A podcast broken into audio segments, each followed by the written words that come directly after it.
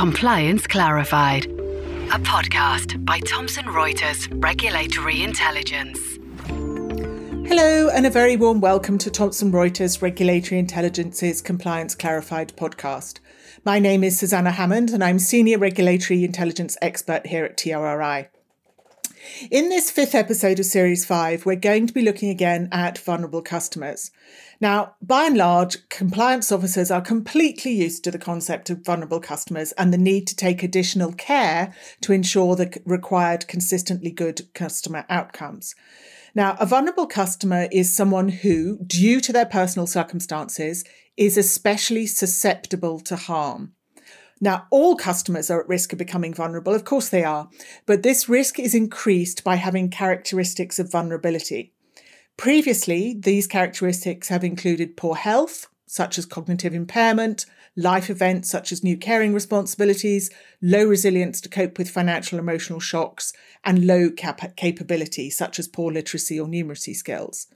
Now we need to add in to the list of vulnerability characteristics the possible impact of digital transformation. Many tra- financial services firms have leveraged and leveraged successfully digital transformation and deployed enabling technologies in response to the pandemic. But one of the issues for the potentially vulnerable is being left behind by that technological change, particularly when that change has happened at speed. Putting this into a bit more context, firms have always had to accommodate and look after their customers. Treating customers fairly, well known phrase here in the UK, a focus on culture and conduct risk, a drive for the consistently good customer outcomes have all been regulatory focus over the years. But it hasn't necessarily been a universal success in driving out bad experiences for customers.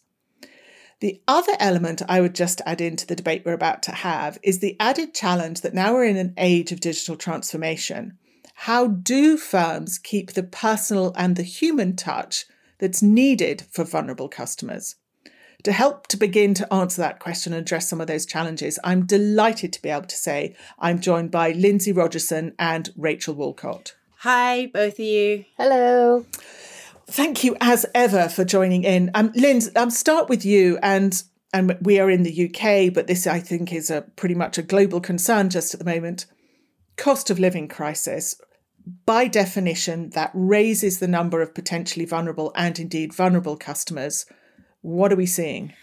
Yeah, thanks, Susanna. So I'm just going to start with a few recent data points, and these are all UK um, data points. Um, but so in May's UK finance figures, um, they showed that there's almost 30,000 mortgages in what is termed significant arrears. Um, so I think there was about 900,000 in arrears of one form or another, but the significant arrears is, is a much lower number. It's it's um it's the thirty thousand figure. Still, you know, that's a lot. There's thirty thousand people who are 10 it's defined as 10% of their balance. They're in arrears by more than 10% of their outstanding balance. Um, obviously we had covid forbearance measures um, that the the banks um, had to put have in place. They were unwound well they ceased in january. So we will start to see, and UK Finance acknowledge this in their data, that they, they are expecting an uptick in repossessions, albeit from what are quite historic lows. Um, as those cases work their way through the court. Um, we also had um, just today the Citizens Advice report on um, buy now, pay later, which showed that um, people are actually using buy now, pay later to. Um, when they come to repay it, they are actually using other forms of credit to repay it, which is absolutely not how it is intended to be used. So that's another concern. We've had um, the most recent data from the Financial Ombudsman Service showed um, that an 80% uphold rate on what is called running account credit. So, um, and again, that is something which is targeted at, at, at people who are really um, have very little financial resilience at all. Um, and then just just last week, we were told that the annual rate of uh, credit card borrowing um, is now at 11.6%, which is the highest since November 20 uh, sorry 20 uh, 2005 so i mean so all that shows is that there is a, a, a we are inc- people are stretched. Obviously the cost of living energy etc but th- there is already a knock-on effect on their finances even before the worst aspects of um, the fuel crisis, for example, kick in, which they're not expected until the autumn. So, um, Rachel, this isn't you know this isn't happening in a vacuum. The FCA is is well aware of this, and um, you've been uh, looking at some of the recent speeches from Sheldon Mills, yeah, haven't you? That's right. Uh, just a little bit of background first uh, for those who aren't familiar with the uh, Financial Conduct Authority's uh, 2021 guidance on uh, treating on dealing with vulnerable customers. Uh, that came out, I think, in February last year. It's on the website, and it's work they started, I would say, probably around 2018. So, and it's also something that with its uh, consumer renewed consumer protection focus, the FCA is very keen to uh, for people to be aware of. Um, and Lindsay mentioned the COVID forbearance. You know that was all part part and parcel of this vulnerability piece of work. This idea that vulnerability uh, can come in all shapes and forms. You something can happen that change your circumstances, you know, be it COVID, be it a bereavement, uh, be it this cost of living crisis. And that means that companies need to, or firms need to be aware of this and treating their customers accordingly. So, just back to Sheldon Mills, uh, he's one of the executive directors at the Financial Conduct Authority. He's made two or three recent speeches signaling um, FCA thinking about the cost of living crisis and treating vulnerable customers fairly. Um, the, the, we'll put the links to his speeches in the show notes, but what they sh- briefly show is that they are alive to the idea that mis-selling that pro- certain products might not be uh, appropriate for customers who have been made vulnerable uh, recently because of the cost of living crisis. Um, so they want product governance to be uh, front and center. Uh, they want you to be careful about your target markets. They have said, in no uncertain uh, terms, in a uh, letter to credit firms, saying, "Please don't advert, you know, send misleading advertisements in, out in public to basically make money off of people who are in a tough situation at this time. We can put that in the show notes as well. Um, yeah, they said do not target customers with inappropriate products. They are aware of how this can some products can evolve into problem debt and that that's something that we uh, was highlighted in the uh, report this morning uh, from citizens advice on buy now pay later uh, what they were saying, what they found was that people were having to take out loans to buy off, you know, to um, pay off their buy now, pay later. We've also heard about buy now, pay later in potentially in the energy market. And um, Lindsay and I will could talk about this later. When we were looking at this a few years ago, saw buy now, pay later for food. For grocery shopping, yeah, for which grocery was really shopping. quite shocking. Mm-hmm. Yeah. So just really briefly, the what Sheldon Mills has been saying, and this shouldn't be news to anybody, uh, was that the FC expects early engagement in consumer uh, communication with consumers, um, making sure that borrowers are aware where they can get help, um, make them aware of the risks of taking on different types of debt or credit and they are uh, highlighting early engagement, staff training. Uh, they want you to be able to uh, work with people with vulnerable characteristics and ensure good outcomes um, by tailoring forbearance to individual circumstances. That's pretty much a direct quote. Um, this has been really difficult for firms in the past. Uh, and Lindsay's going to talk in a minute about some of the pitfalls that we've seen um, maintaining this um, uh, fair treatment of vulnerable customers or even having anything in place. But what I would say is what's been what I've heard in the past is that a firm might go in all guns blazing with some fancy new training for you know for potentially their call center staff for example. And what happens is they get support you know maybe for six months then that support goes away and outcomes drop immediately afterwards. Um, we've got a couple of examples of fca interventions uh, that have happened in the past. So lindsay uh, can talk you through talk us through some of those yeah. So um, the, the, the the two that I would recommend people look at, um, although there are others, and we will put these in the show notes. So specifically, the Lloyds uh, notice uh, for in 2017. Um, which basically the FCA imposed a redress uh, scheme uh, because of I will just read from the notice actually. Um, Lloyds acknowledged that when customers fell into arrears, they did not always do enough to understand customers' circumstances to be confident that their arrears payment plans were affordable and sustainable. As a result, Lloyds has communicated uh, has committed to refund all fees charged to customers for arrears management and broken payment arrangements from January 2009 to January 2016. For those mortgage customers who entered its litigation process during this period, this will include any litigation fees that were applied unfairly.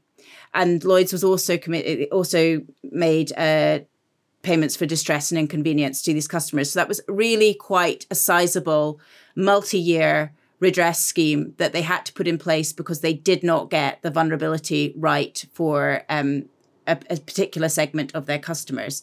Um, there is also um, the uh, uh, Moneybarn car loans. Um, again, n- not uh, treating, and of course, famously, there's the Wonga BrightHouse. Um, you know, and we've seen the ongoing saga with Amigo loans. So those are some of the things that have, that, you know, the, the regulators found, um, you know, firms have fallen down in the past, they are well worth reviewing at this time. And I'm, I'm sure, Susanna, with your compliance hat on, you probably would be digging them out to have a run the rule over them and just check that everything was. Well, exactly. And and the point I would make, and, and it sort of re-emphasizes Rachel's point about the training, is this is never going to be a one size fits all. I mean, even if you have customers with similar characteristics, they're not all going to be vulnerable or equally vulnerable. You have to have policies and procedures and a risk infrastructure in place that can flex and accommodate and be tailored to the precise circumstances of your customer base. And I think that, I mean, I'm repeating slightly what I said at the introduction. I think that's one of the big challenges with digital transformation because that's fabulous and it makes you know the mainstream tra- transactions you do so much simpler. Great. How does it handle the more um, vulnerable the more interesting the more one-off customer individual circumstance? Where is the human and the personal touch in your digital transformation program? How as part of your inherent policies and procedures, do you capture, do you identify that somebody is vulnerable? I mean, it doesn't have to necessarily wait until somebody is in arrears. There can be a whole series of other circumstances there, whether they're displaying mental health issues, whether their, you know, behavior patterns has completely changed. How are you as a firm capturing that information or even identifying you have that information, capturing, doing something with it, and then actually seeking to ensure the good customer outcomes that are a prerequisite in all of this. And I'm not saying any of this is easy because it really isn't. However, that doesn't change the fact firms have got to do their level best to make this happen. And yes, I would suggest actually the Lloyd's case is a very good one to look at. I mean, they were they got it wrong for seven plus years. That is in, unacceptable on so many levels. You have to keep this under review. And I would suggest right now, post COVID, cost of living crisis, digital transformation, you weave all of that together, it's a very good time to look at how you're treating vulnerable customers.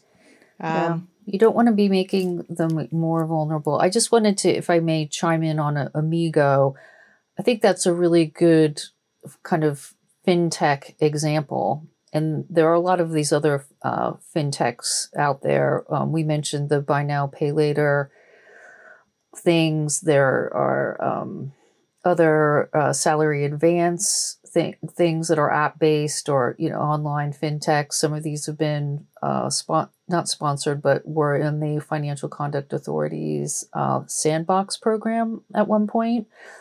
But the thing with Amigo, which is a guarantor lender, and there is another one, the Provident, um, that's also run into trouble, is that they were taking people who were also vulnerable as guarantors. so they had one customer who was vulnerable, borrowing money, couldn't pay it back, guaranteed by another another person who was equally vulnerable and couldn't pay it back, and there wasn't any kind of checking of their of affordability in this case. And these are loans that, if you believe the advertisements, can be made almost instantly. They have huge uh, uh, APRs. And if you all look at the FOS website uh, for data uh, on their complaints data and what's upheld, you will see that on some of these high cost lenders, their uphold rates on complaints are very high very high. I, I can't remember off the top of my head what it was what it is for Amigo, but this is basically why they're going bankrupt. Am I allowed to say? And it that? was a big driver for why Wonga is no longer in business. Yeah, I mean, I I, I may be slightly out on this, but I think their APR was four thousand percent. It was oh, some oh, it was, stratospheric was, number. Yeah. yeah. It was, but I remember writing an article at the time that um, it was still less than actually the overdraft interest rate the way it was at the time. I know things have moved on. Um, and unfortunately, that that particular line got used in their advertising, which was not never my intention. I was t- pointing out that two things are bad does not mean that one should then say that the I'm better than that one. But um, what what I did want to throw in is actually in terms of useful guidance for firms this time round we have moved on in the last decade since the financial crisis. Um, I would recommend looking at the uh, February 2020 persistent debt advice from the FCA. It was a letter uh, to, to firm, credit card firms on how they should um, deal with uh, customers who are persistently in arrears. So that's uh, sorry, persistent debt, and that was defined as when your your your your monthly repayment was not actually covering the interest plus fees etc on your on your thing. So there there's there's a lot of help. Also i just said about overdraft fees but they they are very different beasts from what they were um you know 10 years ago again. And so there you know the, the things have moved on but you just have to be sure that you are using all of the guidance that is out there from the regulator and and the the lessons from the past judgments in in um, in what you are putting in place. And the MI that is going to the board. I mean, the you know the MI to the board on arrears on etc should be you know there should be a real focus on that right now and and through the next period because you know where things go up the FCA is going to come looking to see how you're treating those people. And I'd add into that I mean I know what we're talking about is very much UK centric and UK focused but this is something that applies universally pretty much. It's almost it is jurisdiction neutral.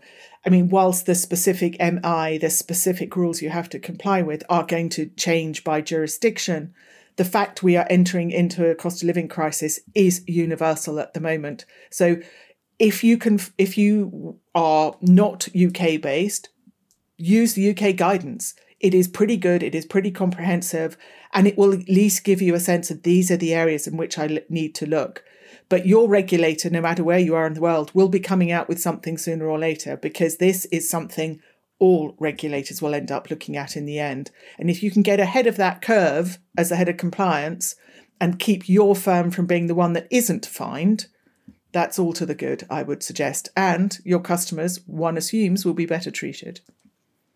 Yeah, absolutely, Susanna.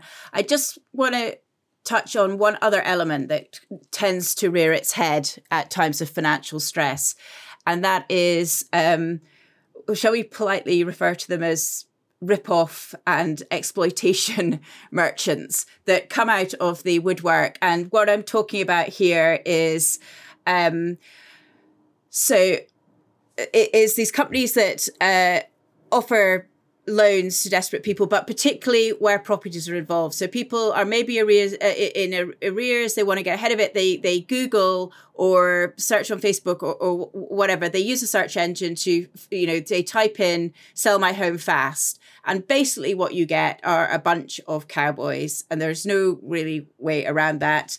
Um, and you know uh, there the what there is an FCA statement which I think we will add to the show notes um, on a particular firm from the past who did who did this. Um, but it's just yeah, it's just it, to be aware of you know the the this the, the scams that are around yeah. at this time. This one was a sale and leaseback scheme uh, targeting vulnerable elderly people.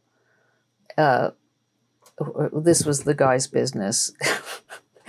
I shouldn't laugh. I mean, who who gets into this business is is questionable. But so he did a did sales and leaseback. So he you know funded the took on the mortgage or whatever, and then rented the people paid him back through rent. Uh, but at in the fourteen. Uh, deals that he had done, the uh, FCA found that he had not behaved properly and above board in 11 of them. So, you know, it was taking people who were elderly and couldn't pay their mortgage and was putting them in a much worse uh, place. And I think this is the kind of thing that Mills was speaking to um, in his in his speech. You know, do not, or and the FCA has said in their statement about advertising do not go after vulnerable people with your exploitative products. Um, I, I think that's pretty clear. Uh, Linz? Yeah, no, I just want to say, to, I mean, to, to, be fair, what we're talking about here is a lot of these people aren't even FCA regulated. I know the the incident we're talking about um, it was, but a lot of these people aren't. They are out and out scams, and so this is where I think the sooner we get the online safety bill on the books, the better, because that will take the responsibility to the social media firms. Um, and if the, the, there's an amendment now to make it search engines as well, um, which would catch Google, which is where a lot of people find these things. You know, I was made aware uh, uh only recently of uh, you know that Facebook and Gumtree, um, uh, uh which is, for those of you who don't know, is kind of like a neighborhood sell things uh, site here in the in the UK. Sort of like Craigslist. Um, it might be elsewhere as well. Yeah, thanks. And um, you know, so there are a lot of rent scams on there. So these are you know uh, students predominantly or immigrants to the UK looking for somewhere to live, and they, they these you know frauds are on these sites. So.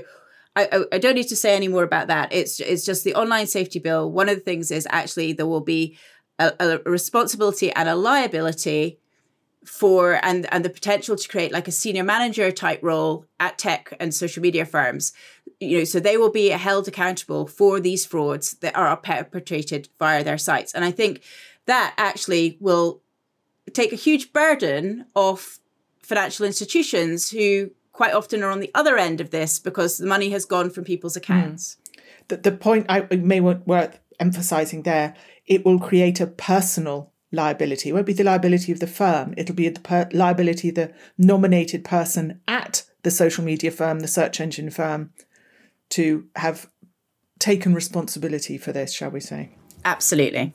I mean, it's no secret that there are tons of scams on social media. And uh, I was at a briefing a few weeks ago um, given by I think it was the City of London and police, or the, basically the fraud action people, and they were talking about um, frauds that they're that they've been seeing. Um, noting, as we noted before, that d- during the COVID um, uh, lockdown, we saw a huge surge in fraud uh, targeting vulnerable people. What they were saying, uh, though, which was that they were seeing some new romance scams and uh, perpetrated through dating apps. So this is like the Tinder of of the world, or what I don't know what the other ones are. Um, but you know, I'm sure there are other dating d- dating apps. Um, uh, but anyway, so what they'll do is you know target somebody who's you know looking for love. Everybody knows this, um, and what the City of London police said was that now they're seeing this incorpor- uh, incorporating investments. Like, not only am I going to love bomb you and love you, uh, but uh, can you, you know, give me some money for a dodgy investment, please? And you know, it's it's really really sad to see that this goes on.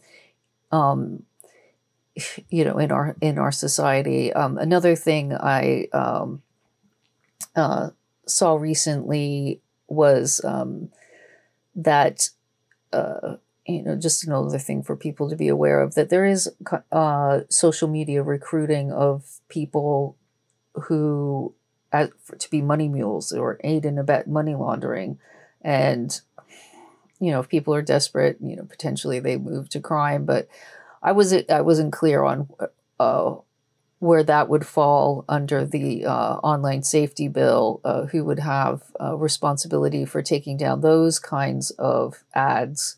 But you know, they they exist. I mean, there are a lot of like terrible people on social media.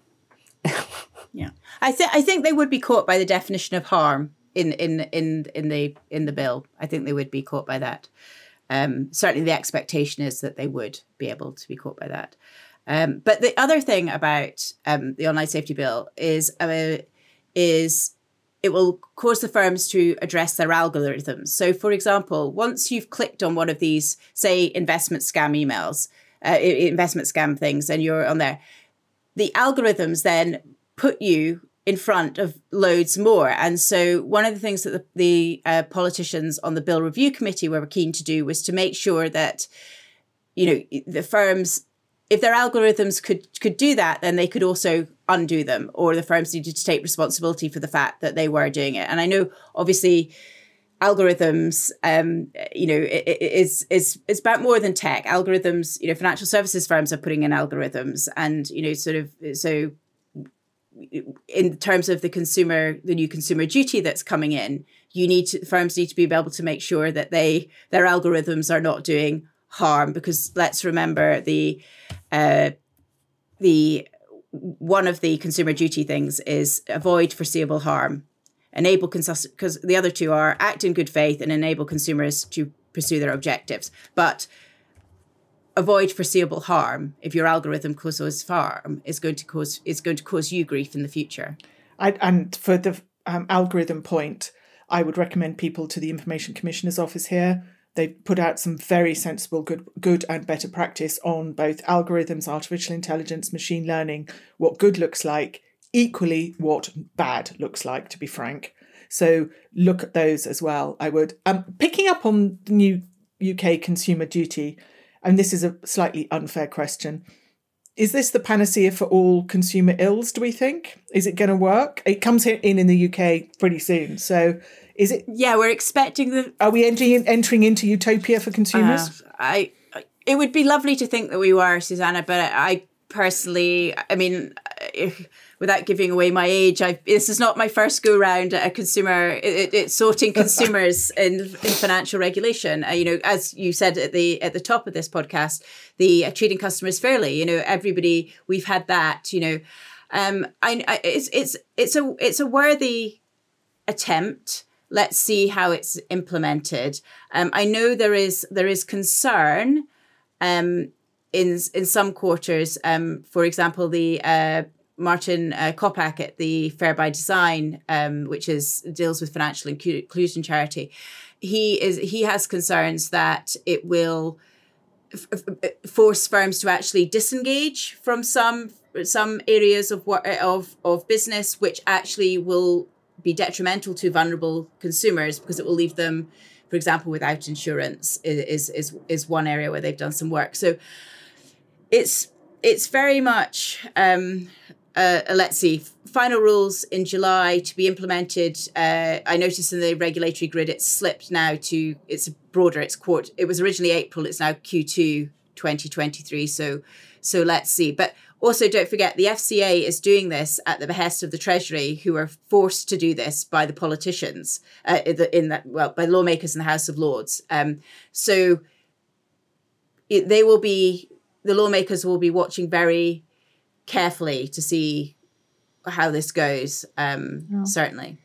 Well, I just wanted to bring up uh, another facet of vulnerability, and this is what I would might call the difficult to detect or difficult to address vulnerability, um, like people who are in coercive situations, uh, elder abuse, uh, people who have mental health problems uh, who, as part of that, might not be able to handle their finances and slip into arrears or overspend that that kind of thing.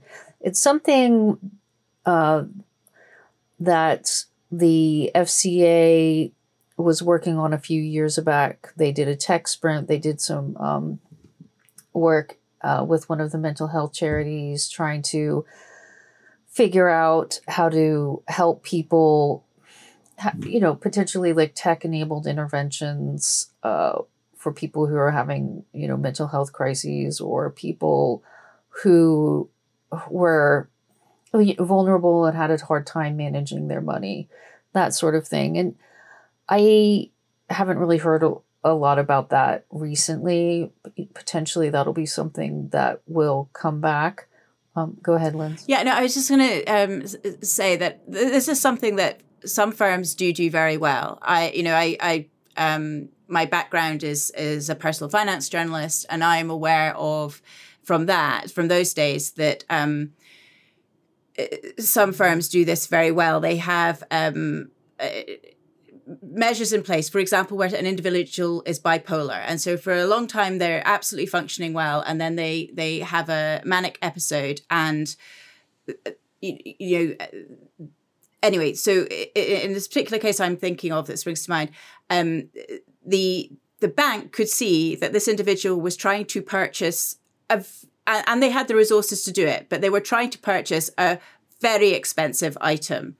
And it was a bank because of the way the system had been set up, then alerted um, the individual's partner who had, you know, was scouring the streets looking for this said individual. They could not find them. They turned off their phone. They were, you know, actively in a manic phase, so trying to trying in, the, in their eyes trying to escape.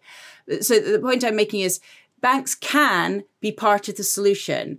Um, you know, and and and and so it's not always bad bank. You know that's you know it, it, there are there are some very helpful initiatives in place. Um it, you know it's just banks need to share best practice and learn from what their peers are doing. Yeah and they also you know i think what i'm getting out of what you were just saying Linz, was that you really need the human touch. You need to know your customer. And for some firms that's going to be easier than others um, you know, people always hark back to the golden era of the bank manager who every in town everybody knew knows or they knew all the customers. That that, that ship has sailed. Um, uh, yeah, you say that, Rachel, but some of the best examples of know your customer and being close to your customer and understanding their needs I've ever come across are actually in credit unions or in the credit union sector. Well, yeah uh, where they really, you know, know them, you know, you know, interact with their customers you know really well. So it's i know it's something that these days you tend to think is only available to private banking customers but credit unions you know are, are good at this. And um you know I, I think especially as we're coming in you know to go back to the cost of living effect i think they will be invaluable in helping some of their customers through this. I think that's right, and I think the credit unions tend to be smaller uh, as well, which also helps. You know, we really cut, lost. You, know, just as Susanna's point about digitization, digital transformation of banking. You know, keeping that human in the loop, I think, is really important. Um, when you're trying, when you're having a, a crisis or something's going wrong, you need to talk to somebody who can tell you what to do and give you actual proper advice. You don't want to be put on hold. Uh, you don't want to be shifted to a manager. You don't want to be told to call another number. I mean, it's really difficult. I think one thing that banks could do is make it really easy to contact them either through their app or through a number on the website that's flagged that you doesn't it's not a uh, you, you don't incur a charge for calling it you know it's so free to call um, because that's going to be an impediment for some people. If it's going to cost you 10p a minute to call your bank to find out you know why you're being ripped off you you might not do it. And when people are in distress they want answers. I've seen this before. Um, you know, people walk into a bank branch, ask for help. They're told to go call a premium line number to get, get help. They're you concerned that there's been fraud on their account. That's not the way it should be at all. And I, th- I think the other thing that banks have been struggling on, just to you know change gears a little bit, is you know when people are fraud victims you know potentially they lose a lot of money they become vulnerable um, right right then. And i think there's still this uneasy relationship um, with fraud and people being reimbursed for fraud. There's a lot of victim blaming go, go, that goes on. And um, people you know you you can't you know double down on that when people are in a tough spot uh you know saying it's all your fault. I always say about fraud that if you knew it was coming you wouldn't fall for it. You know this is what fraudsters do. Uh, they trick you into parting with your buddy and there's lots of different ways that they do it. Yeah. No thank you both of you. I think incredibly interesting and valid points. Moving on, we're, gosh, we're, we could talk a long time on this. So, moving on to the takeaways for compliance officers. Um, from my perspective, I mean, just I suppose to, to clarify some of the points I've made earlier, not all customers will become vulnerable. I know we have very much focused on vulnerable customers, but not all customers who have vulnerable characteristics will actually experience harm. But they may well have a slightly different set of needs or additional needs, which, if the firms don't get their act together on this, could limit the customer's ability to make decisions, represent their own interests, and actually contribute to them becoming vulnerable, which is the last thing anybody wants. So, the compliance officer really does need to think through and develop the appropriate policies and procedures that are inherently enormously flexible, are repeatedly trained on, and so that you've got that level of care and ability to have line of sight to somebody who is either vulnerable or potentially vulnerable. And you've got to really get your head around the concept that you need to treat anybody who is potentially vulnerable or vulnerable differently. This is not a one size fits all. And certainly, if you are a firm of any size and you have lots of customers, um, you know, uh, previously I was head of retail regulatory risk at dear old HBOS. We had 22 million retail customers. That's a lot of retail customers to consider whether or not they're vulnerable. It it is not the easiest thing, but it is absolutely essential. Rachel, takeaways from your perspective? Well, I would say with the you know coming out of the COVID crisis uh, and going straight into the cost of living crisis, uh, add to that this huge boom in fraud that this issue of vulnerability isn't getting easier. Um, like I was saying before, I feel like this really needs a personal touch And like you said, you don't want to make your customers more vulnerable than they already are. You, the, we talked earlier about the Lloyd's fine and the Moneybarn fine. The lesson here is that if you do not treat your customers fairly when they are in trouble, you will be fined for that. And it, you will have to make it right eventually. So, like we said earlier, you know, why don't you put some effort doing it right the first time around? I think this takes a lot of empathy. I think that people need to change their headset out of this idea that your customers are kind of I don't know, somehow in on it or to blame this victim blaming point that I brought up before. I, think that can be really difficult, especially if you're trying to get people off the phone, you know, within a certain amount of time and, you know, plow through lots of different phone calls. So maybe you need to call, hire more call center staff who are well trained. Um, my last point would be that you need anybody who has any questions. Uh, the UK finance uh, body has a vulnerability academy, so they're doing they've been doing training on this for a few years. Um, I'm sure they would love to hear from you. Rachel, thank you very much. And Linz?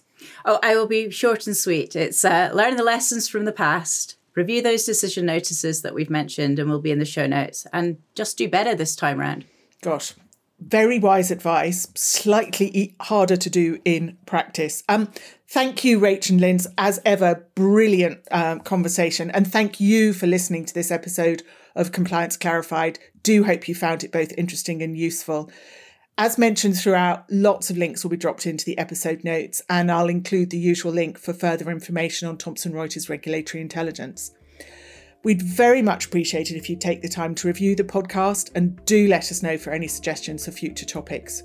Thanks again for listening. Compliance Clarified, a podcast by Thomson Reuters Regulatory Intelligence.